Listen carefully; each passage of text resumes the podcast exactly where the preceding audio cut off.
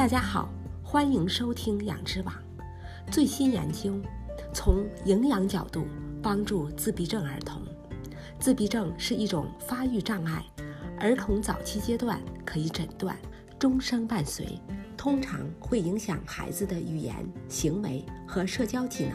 根据美国疾病控制中心的数据，美国大约每五十九名儿童中就有一名自闭症患者。男孩得此症的概率是女孩的四倍，男孩三十七分之一，女孩一百五十一分之一。根据二零一六年发布的《中国自闭症教育康复行业发展状况报告二》，蓝皮书数据估计，中国现有自闭症人群超过一千万。但无论是在自闭症的诊断、康复和社会接纳方面，都比较落后。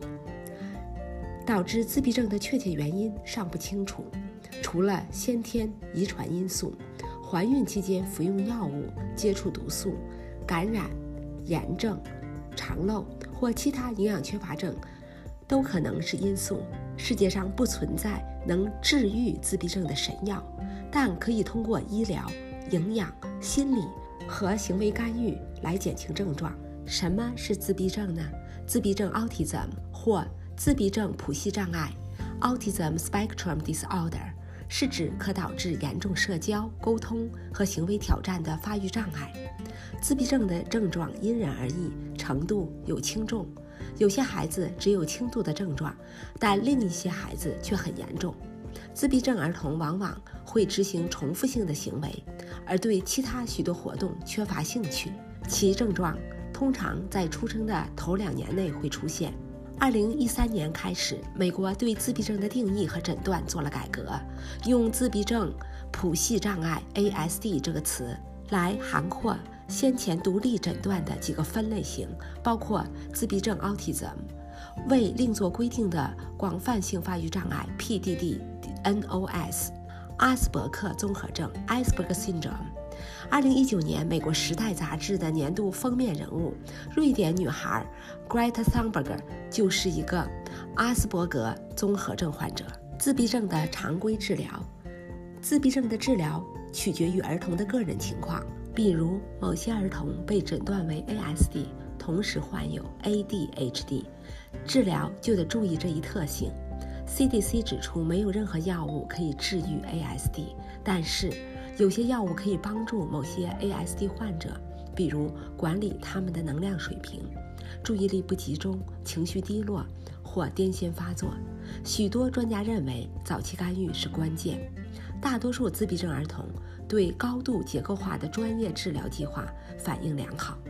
有时医生会推荐治疗自闭症某些行为的药物，比如 SSRIs 和抗精神病药。这些药物在改善自闭症症状的疗效方面是有限的，但有助于预防某些行为，例如自杀。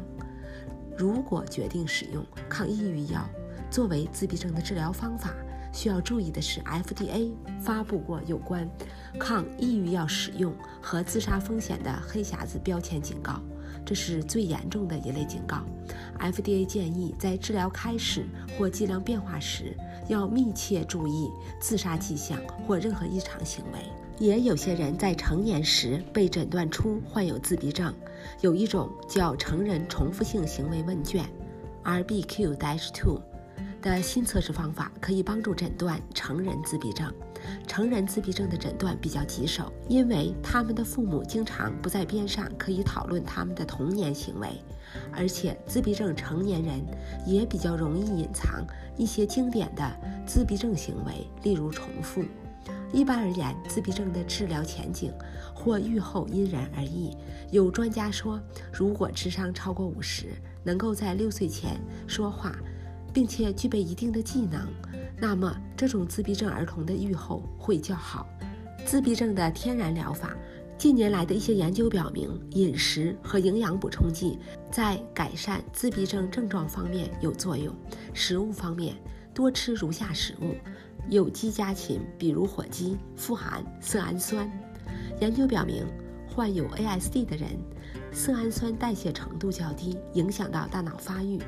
神经免疫活性和线粒体功能，富含益生菌的食物，一些研究表明，体内细菌的健康平衡会对自闭症产生重大影响。二零一三年发表的一项研究表明，与健康的儿童相比，自闭症儿童几种肠道细菌的水平有所改变，其中双歧杆菌的数量有所减少。而众所周知，双歧杆菌可以促进肠道健康。富含欧米伽3的鱼类，这对大脑健康至关重要。根据2017年发表在《神经性精神病和治疗》杂志上的随机对照试验的荟萃分析，欧米伽3脂肪酸的缺乏可能与 ASD 有关。这项分析得出的结论是，补充鱼油可以改善自闭症谱系障碍儿童的多动、嗜睡和重复行为。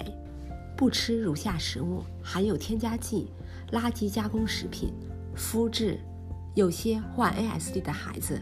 对面筋敏感，最好不吃。但这一结论有争议，建议对您的孩子进行食物过敏测试，尤其是面筋和牛乳制品。糖，糖会引起血糖波动，从而导致行为问题。避免使用任何形式的浓缩糖，包括糖果、甜点、可乐或果汁儿。糖也被证明对大脑有重大的负面影响。食用色素。自闭症儿童，特别是那些患有多动症的儿童，可能对多种食用色素敏感，因此应避免使用所有加工食品。营养补充剂，有一些研究观察到，在 ASD 患儿中，维生素 D 和 W 碎脂肪酸比较缺乏，这与 ASD 儿童的挑食行为有关。因此，选择适当的膳食补充剂会有帮助。并且相对也安全、便宜、有效和省时，但是需要清楚了解这些补充剂的安全性、潜在益处和副作用。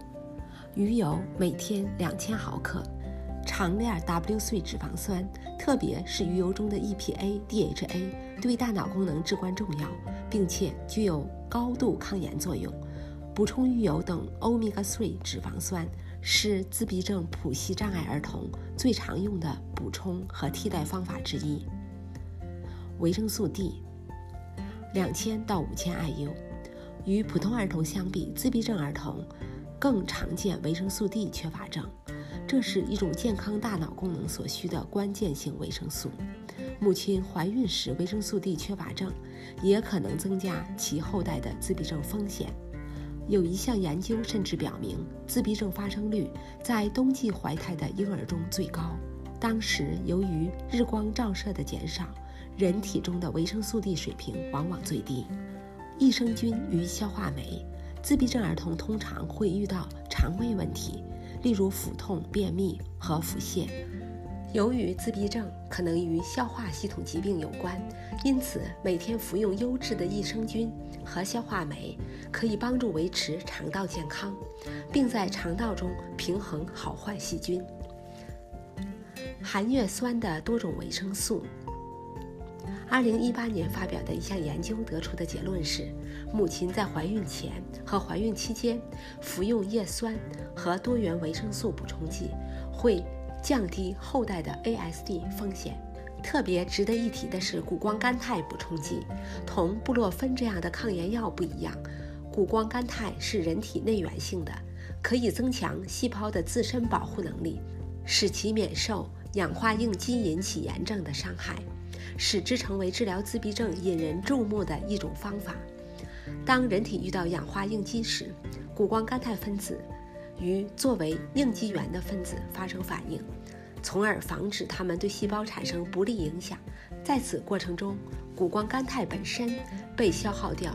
当细胞检测到氧化应激，并且不受谷胱甘肽保护时，它们会引起炎症。